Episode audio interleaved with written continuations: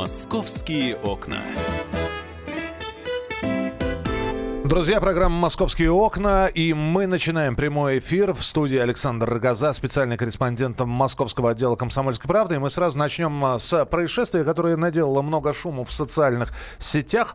«Сумасшедший лифт» — так называется вообще тема нашей сегодняшней, ну, по крайней мере, получасовой программы. Саш, приветствую тебя. Привет, Миш. Ну, слушай, во-первых, были инциденты уже с лифтами в Москве. Они э, проходят, я бы не сказал, что регулярно, но и сказать, что э, это какое-то исключение из правил, что вдруг лифт отказался, вдруг а, обрыв лифта или еще что-то. Происходит. Происходит, да, но тут надо понимать, что Москва это где-то 160-180 тысяч лифтов. То есть, ну, путем э, небольших умозаключений можно предположить, что в таком количестве лифтов что-то ломается периодически. Но, конечно, инциденты происходят. А, тот случай, о котором мы говорим, он произошел ну, чуть больше недели назад. ЖК «Северная корона» в Ховрино. Я отмечу, что это жилье бизнес-класса. Но жильцы жалуются, что с лифтами довольно давно уже что-то не так. И в этот раз произошло вообще нечто странное. Человек сел внизу для того, чтобы подняться к себе на 26 этаж, а башня из 40 этажей.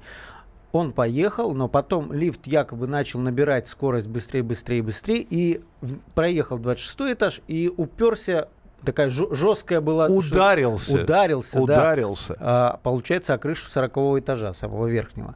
Потом, якобы, он опять начал снижение непроизвольное, то есть э, ни, ни, ни, никаких команд мужчина не давал. И, слава богу, остановился. Тут, как говорят эксперты, сработала все-таки система безопасности. Э экстренного да. торможения. Да, экстренного торможения. Но в итоге, э, вот насколько я знаю, мужчине самостоятельно пришлось разжимать двери лифта, рискуя э, и, и выбраться самостоятельно на лестничную клетку. То есть, если бы в кабине оказалась женщина или, не дай бог, ребенок, да, он бы и остался бы в этом лифте, и бог его знает, что бы произошло. Ну, он, ну конечно, он надо ждал было вызова с, с, связаться с диспетчером, да, пока приедут ремонтники, но просто человек, э, когда понимал, что лифт себя ведет как-то странно и может ухнуть вниз, так же, как он рванул вверх, угу. он просто решил, что надо выбираться. Вот у нас на прямой связи житель дома, как раз Владимир его зовут. Владимир, мы вас приветствуем. Доброе утро, здравствуйте. Доброе утро, доброе утро. Слушайте, э, дом новый, лифты новые. Вот э, вообще, как они, а, а, они работают нормально, как они себя ведут? Э? Вы знаете, в 2011 году, в принципе, дом был сдан в эксплуатацию. Но вот, я там проживаю с 15 года.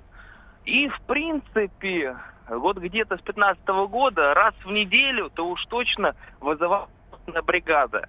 Ну, вот, ну, к любому лифту, потому что... Останавливается на этаже, двери не закрываются, да, например? Нет, он бывает просто остановится на двери не откроет, уедет куда-нибудь, там, либо на сороковой этаж, либо опять на первый этаж. Ну, то, вот. то есть это сумасшествие просто... лифта это, это обычный диагноз получается. То есть он... Да, да, да, да, да, вы знаете, это обычное явление.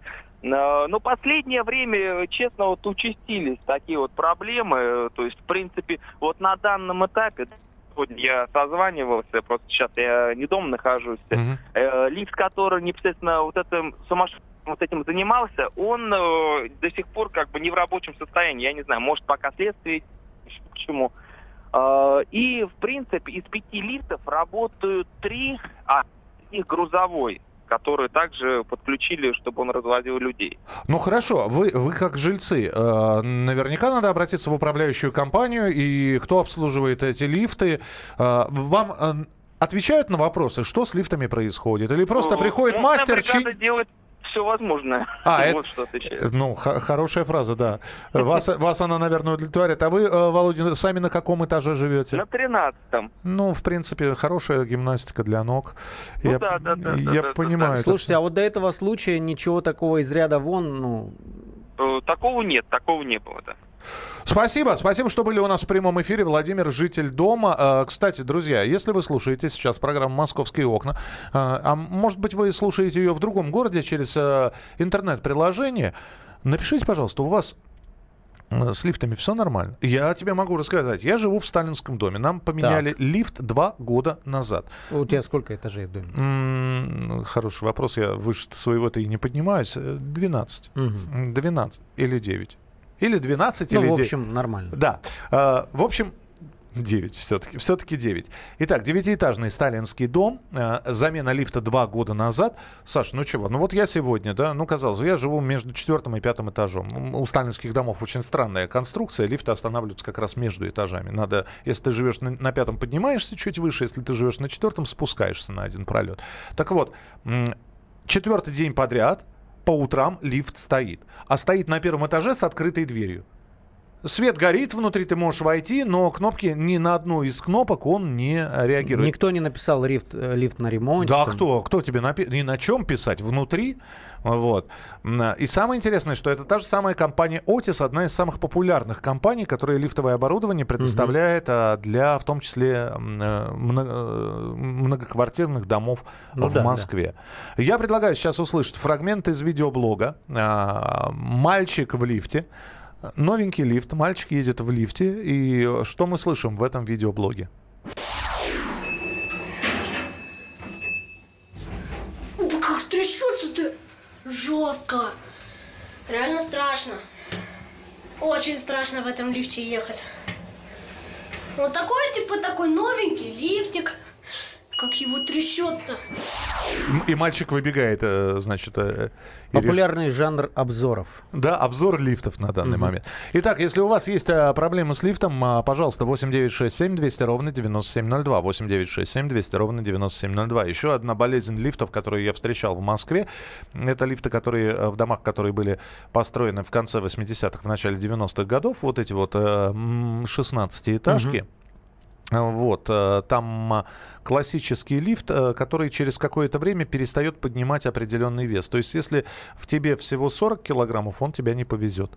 Надо заходить с двумя тяжелыми сумками, с камнем, э, вот, просить кого-нибудь, чтобы он тебя поднял. То есть, ты, э, ты зашел... Но но- это, видимо, я могу предположить, блокировка, чтобы дети одни не ездили. А, Ну, немножко странно. А до этого, до этого ездили все, абсолютно. Вот. э, То есть э, в некоторых лифтах лежит уже специальный валун. Вот. И, и написана бумажка. Валун не убирать. Маленькие э, или легкие люди тоже хотят подняться к себе домой. Вот. А Ты попробовал выяснить все-таки самая распространенная болезнь у лифтов? Ну смотри, э, вот ты говоришь Отис, лифты, но специалисты говорят, что чаще всего, если какая-то проблема у лифта возникает, это вопрос качества работы электромехаников. То есть либо они э, на начальной стадии настройки что-то сделают не так, может быть из-за низкой квалификации, То либо есть в, в- в- момент э, монтажных работ, Да, когда лифт установки. устанавливается. Да? Да, там, там же сейчас вот у современных лифтов э, э, электроника полностью за все это отвечает. Либо это не, ну, как бы не квалифицированное обслуживание лифтов. То есть они же периодически должны проверять все системы там на как они работают. Вот, например, в этом случае, когда вот этот взбесившийся лифт в 40-этажном доме, там э, Следственный комитет даже заинтересовался этой историей, изъяли все а, всю документацию, как обслуживался этот лифт, кем обслуживался. Но вот сейчас у нас будет пауза, я думаю, что после паузы вот там много времени надо для того, чтобы рассказать, как, э, как было устроено лифтовое хозяйство до недавних пор, и как оно, к сожалению, после громкой трагедии в ЖК «Алые паруса», помнишь эту историю, когда же- женщ- э, лифт с женщиной рухнул на дно шахты, погибла мать двоих детей, А мы это напомним, потому что начнем мы нашу следующую часть разговора с трех самых громких чрезвычайных происшествий в столице именно с э, лифтами. Что там происходило, в каких домах это было, и как ни странно, все это происходит именно с новыми лифтами, снова установленными, то есть, ну, с относительно свежими, не лифтами того вот самого советского наследия. Вот, и а, как раз попробуем еще и с вице-президентом Национального лифтового союза заодно и разобраться, кто отвечает, кому жаловаться, и насколько быстро будут приниматься решения, если вдруг с лифтом в вашем доме проблема. Вы же можете присылать свои сообщения 8967 200 ровно 9702. 8967 200 ровно 9702. У нас был советский лифт э, под э, полировку, работал супер, поставили Щербинский, вот он трясется, громыхает, и если прижмет, то удар такой приличный. Присылайте свои сообщения, обязательно их почитаем, или можете позвонить в студию прямого эфира. «Московские окна».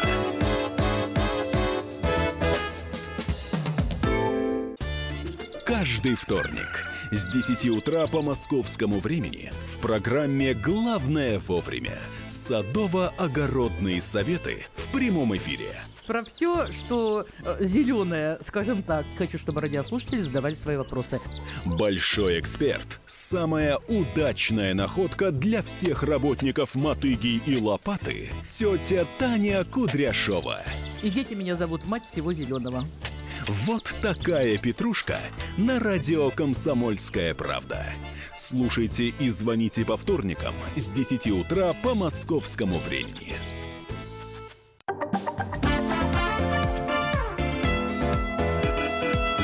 «Московские окна». Эти сумасшедшие лифты в московских домах. На днях э, на севере Москвы, э, в Ховрино, где сейчас, ну, во-первых, открылась станция метро, кстати говоря, неплохая, где продолжаются стройки, где все никак не снесут эту, этот долгострой под названием Ховринс, Ховринская больница. Которая, брошенка. Брошенка, которая стоит таким гнилым зубом на карте Москвы. А там э, в новом относительно доме, дом семилетка, произошло вот такое ЧП. С ума сошел лифт. Начал подниматься. Мало того, что он новый, понимаешь, это, это жилье бизнес-класса, так позиционируется ЖК Корона Севера. Да, э, хорошо, что в этом случае никто не пострадал, но мы хотели бы э, вам, а, а мы, это я, Михаил Антонов, и э, специальный корреспондент московского отдела Александр Рогоза, напомнить о трех самых громких чрезвычайных происшествиях в столице, которые случились и произошли с лифтами. Справка. Кабина рухнула с седьмого этажа в элитном жилом комплексе «Алые паруса» на Авиационной улице в январе 2016 года. Погибла 36-летняя Ирина Володина, мама двоих детей, дочь известного телеведущего Евгения Кочергина. Спустя два года работавший с лифтом электромеханик Алексей Белоусов получил три с половиной года колонии. В конце того же 2016 года пострадала застрявшая в лифте пенсионерка. Это произошло в поликлинике в центре Москвы. 71-летняя женщина вошла в кабину, дверями ей зажала ноги, но лифт все равно начал движение. Итог – переломы обеих ног. В декабре 2017-го подъемник с двумя мужчинами упал в жилом доме на Алтуфьевском шоссе. Трос порвался, когда кабина была между вторым и третьим этажами. Один из пассажиров получил травму позвоночника. Ну, вот так вот. Я сказал, что не такая уж эта тенденция, однако тенденция прослеживается. И кто же за этим всем должен следить, кто должен отвечать. Вопрос, казалось бы, очевиден, но не все так просто. Вице-президент Национального лифтового союза Алексей Захаров с нами на прямой связи. Алексей Сергеевич, доброе утро, здравствуйте. Добрый день. Алексей, такой вопрос. Вот когда мы писали пару лет назад, да, вот этой истории э, в ЖК «Алые паруса», об упавшем лифте, погибшей женщине, тогда выяснилась вообще какая-то катастрофа. А, на тот момент вообще не было понятно, не было расписано в, документах, кто конкретно отвечает там, за лифты, кто должен э, там, их ремонтировать. И, даже не было четкой карты, четкого представления, где, например, в Москве есть какие лифты, то есть не было структурированной вот этой централизи... Э, централизованной системы. И это казалось, что это вообще просто, не знаю, катастрофа это мягко, чтобы не выражаться. Что-то изменилось с тех пор? Ну, я бы сказал, конечно, та трагедия послужила, наверное, последней каплей, э, собственно говоря, тол- толчком, можно сказать, для э, устранения вот этого э, белого пятна в законодательстве. Э, в 2016 году э, были разработаны и в 2017 году вступили в действие правила безопасного использования содержания лифтов, эскалаторов и э, подъемников для инвалидов платформ. Вот, вот именно этот документ и определил обязанности, во-первых, кто является владельцем лифта, он, согласно жилищного кодекса, э, уже четко сформулировал, что э, управляющая организация, которая получила права на управление э, многоквартирным домом, вместе с правами получила туда и обязанности uh-huh. и признается владельцем. Вот. В этом документе расписаны, какие обязанности лежат на владельце, что необходимо сделать для организации эксплуатации лифта. А, очень важным моментом то, что введено понятие квалифицированный персонал. Опять же, в ходе расследования алых парусов было выявлено, что электромеханик, ну, по сути дела, ему купили диплом, и фактически подготовки он не, не, не проходил. Вот, поэтому сейчас введено понятие квалифицированного персонала, и в России действует система независимой оценки квалификации работников. А, ну, вот в лифтовой отрасли конкретно она стала обязательной.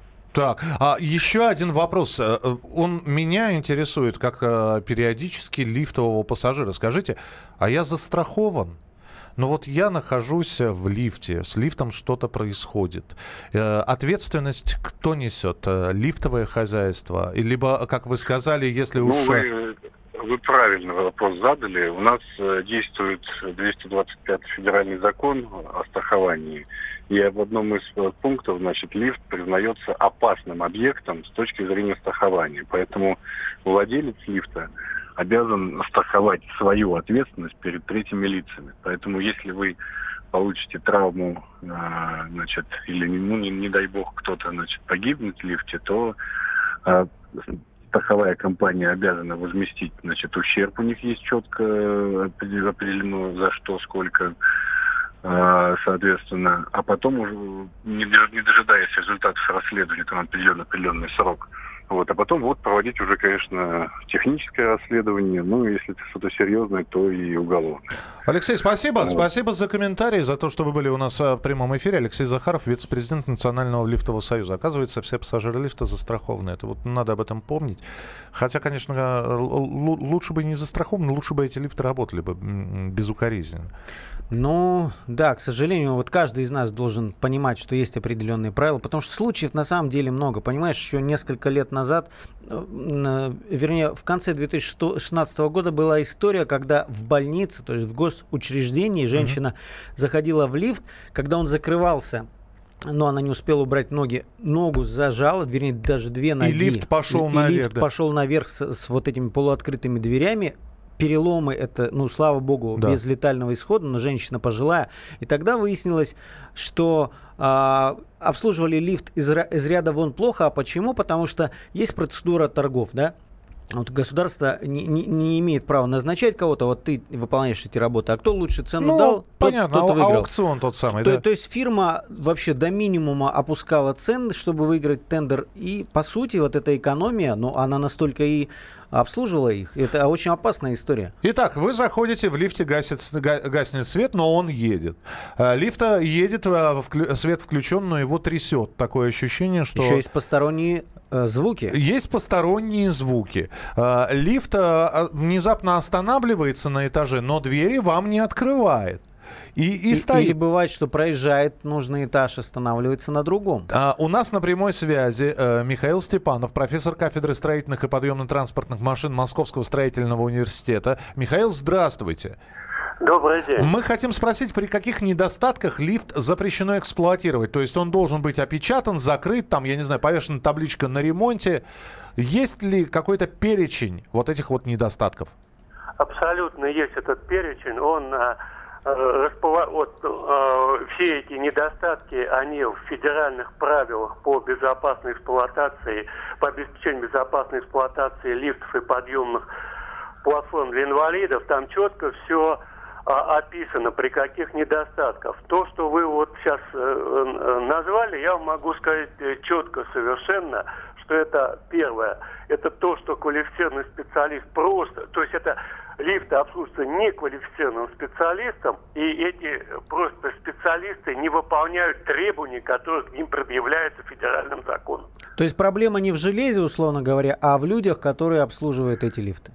Вот я могу пример такой. Я два года был председателем э, международной комиссии по лифтам. Вот и выставка проходили. Я видел великолепные лифты, в том числе и Щебинского завода.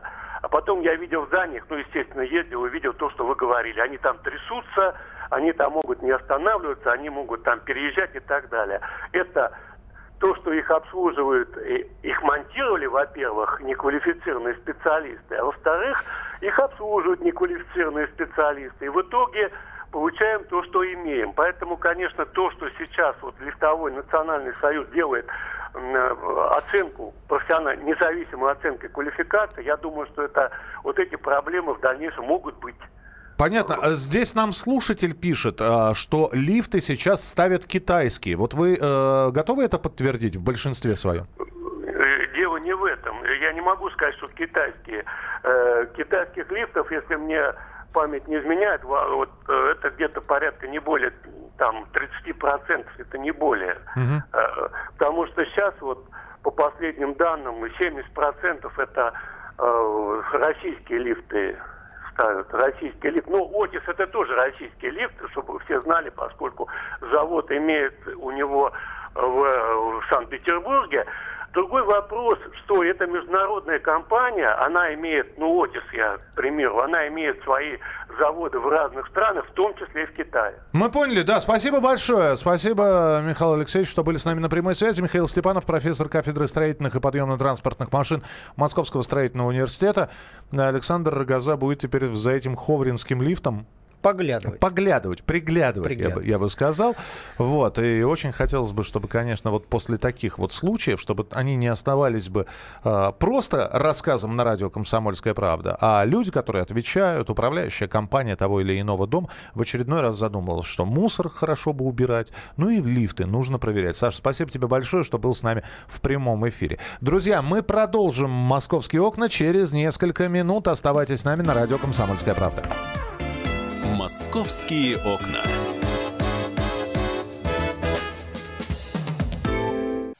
Товарищ адвокат! Адвокат! Спокойно, спокойно. Народного адвоката Леонида Альшанского хватит на всех. Юридические консультации в прямом эфире. Слушайте и звоните по субботам с 16 часов по московскому времени.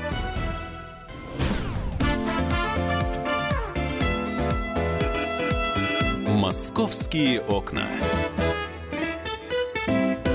Давайте перейдем к московским новостям в программе «Московские окна», к хорошим московским новостям. Ну, а, во-первых, а, то, что чемпионат завершился, чемпионат мира не а, говорит о том, что завершились новости, связанные с этим чемпионатом. Самым популярным сувениром у болельщиков в Москве стала тройка, карта тройка с дизайном чемпионата мира. Вот мне почему-то она не попадалась, а может быть просто нужно было специально эту карту каким-то образом спросить, чтобы она была а, у тебя в руках. Но, тем не менее, да, сувениры э, вот э, такие.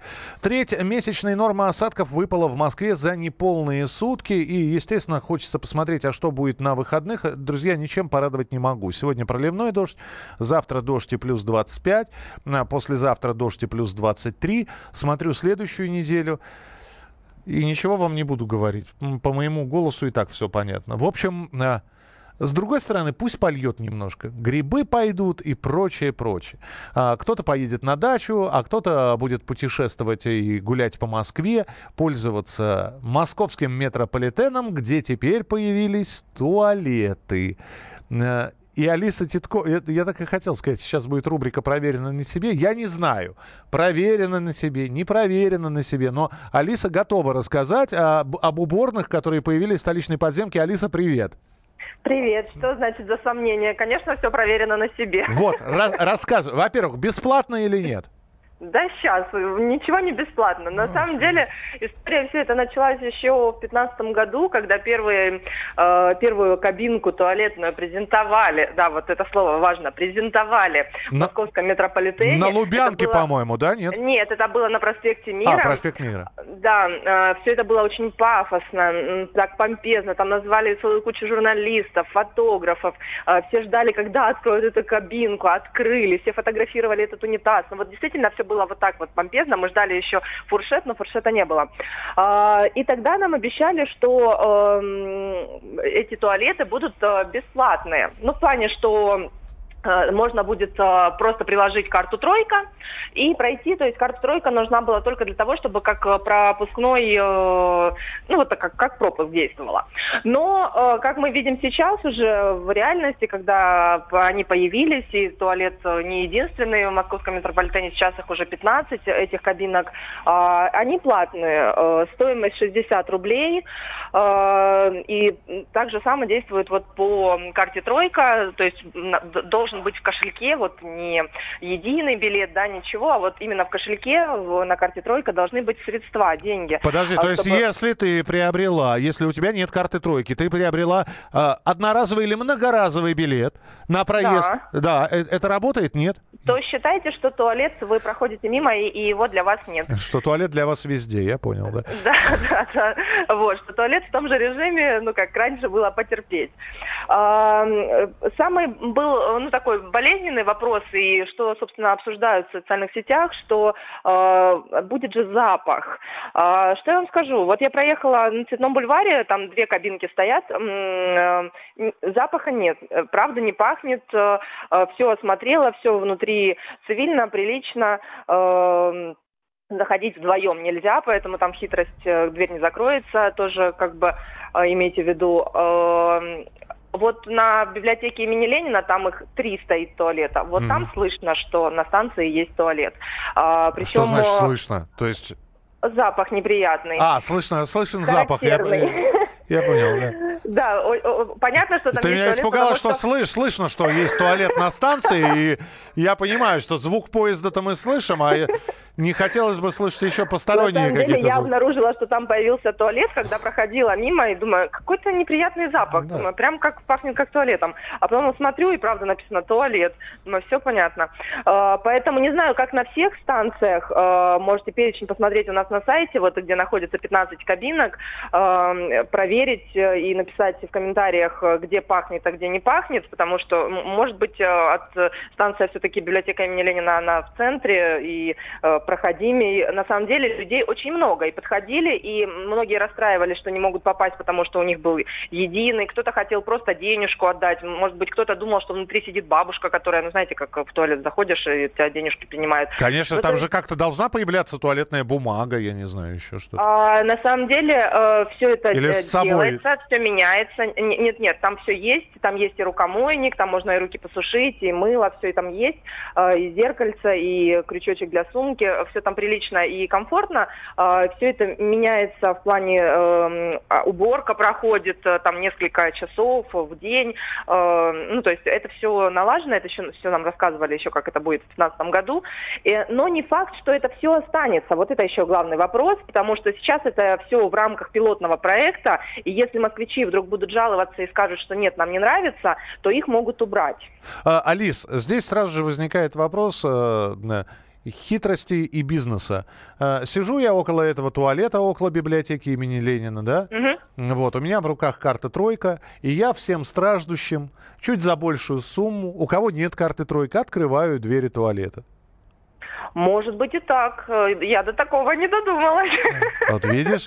Я просто к тому, что, э, ну, например, я не знаю, э, можно ли по одной карте, там сначала про- прошел папа, а потом пошла мама, например, в Да, этот... да, То конечно, не можно. на- не- нету там режима ожидания, там через 15 минут только еще. Нет, нет, режима ожидания нет, потому что с вас снимают наличные. То есть э, 60 рублей, 60 рублей, 60 рублей. Ну, то есть и так до бесконечности. Просто нужно, чтобы деньги лежали на карте. Действительно, да, могут этим воспользоваться и там, не знаю, за 100 рублей кого-нибудь пропускать, если вдруг очень нужно, а э, негде вот взять эту разменную, и карты нет, тройка под рукой. На самом деле, да. Ну, и как объясняли власти, э, почему цена такая и почему нельзя по единому, потому что частная компания этим занимается, э, и они вот поставили такую э, стоимость. То есть это не зависит от метрополитена. Скорее всего, если бы делал это метрополитен за собственные средства, то, может быть, это было бы как единая э, поездка, например, там по любому проездному. То есть, ну вот, прошел, и, и- или вообще бесплатно. Раз ты уже в метрополитене, то почему нельзя пользоваться услугой там внутри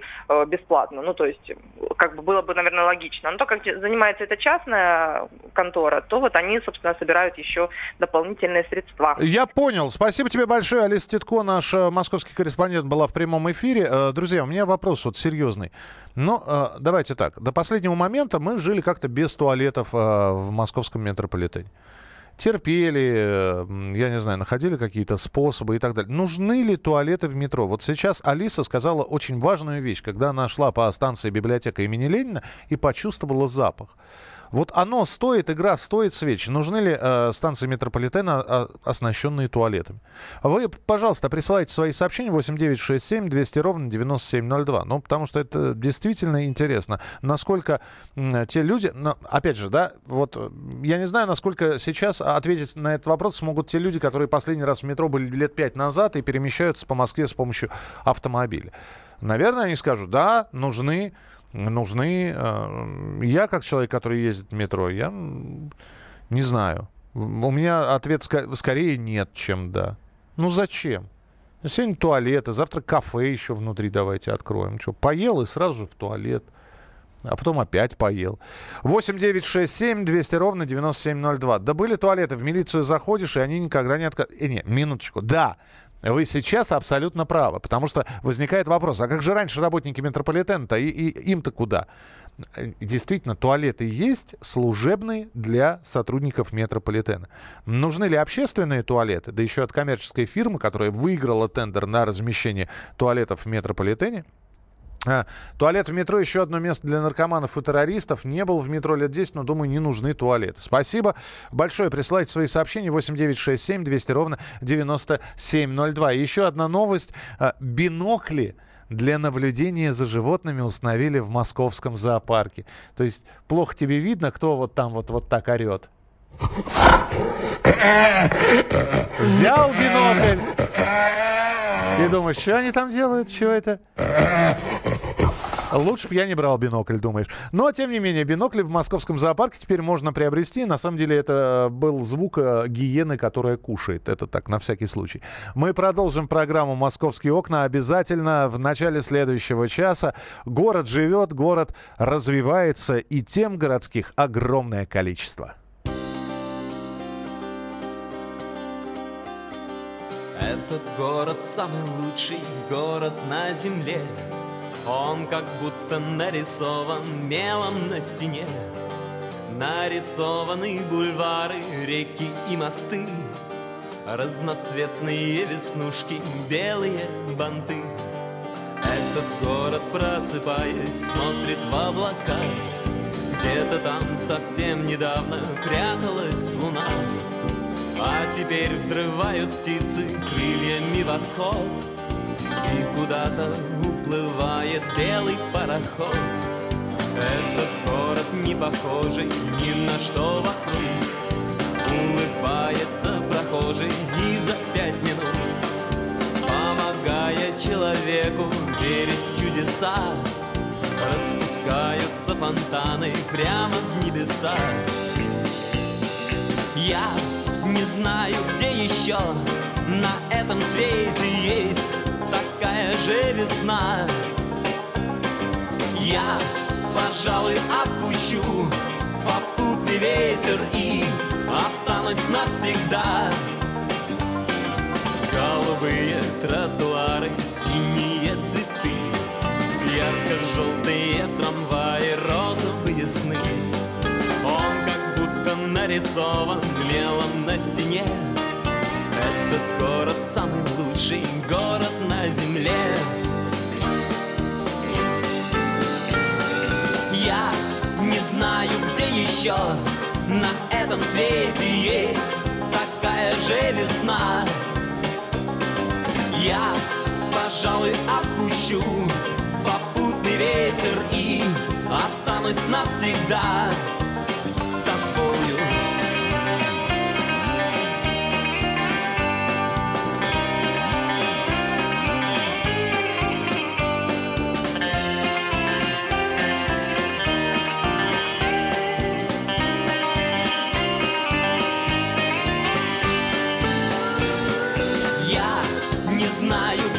еще на этом свете есть такая же весна.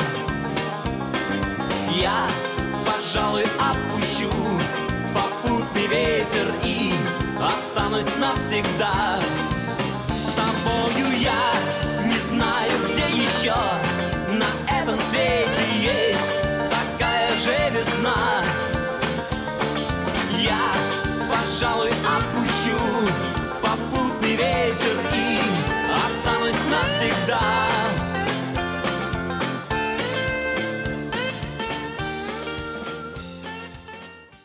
Слушайте в нашем эфире совместный проект «Радио Комсомольская правда» и телеканала «Спас». Деятели культуры и искусства, ученые и политики в откровенном разговоре с Владимиром Легойдой. О вере, жизни и любви беседуем по пятницам с 6 вечера по московскому времени.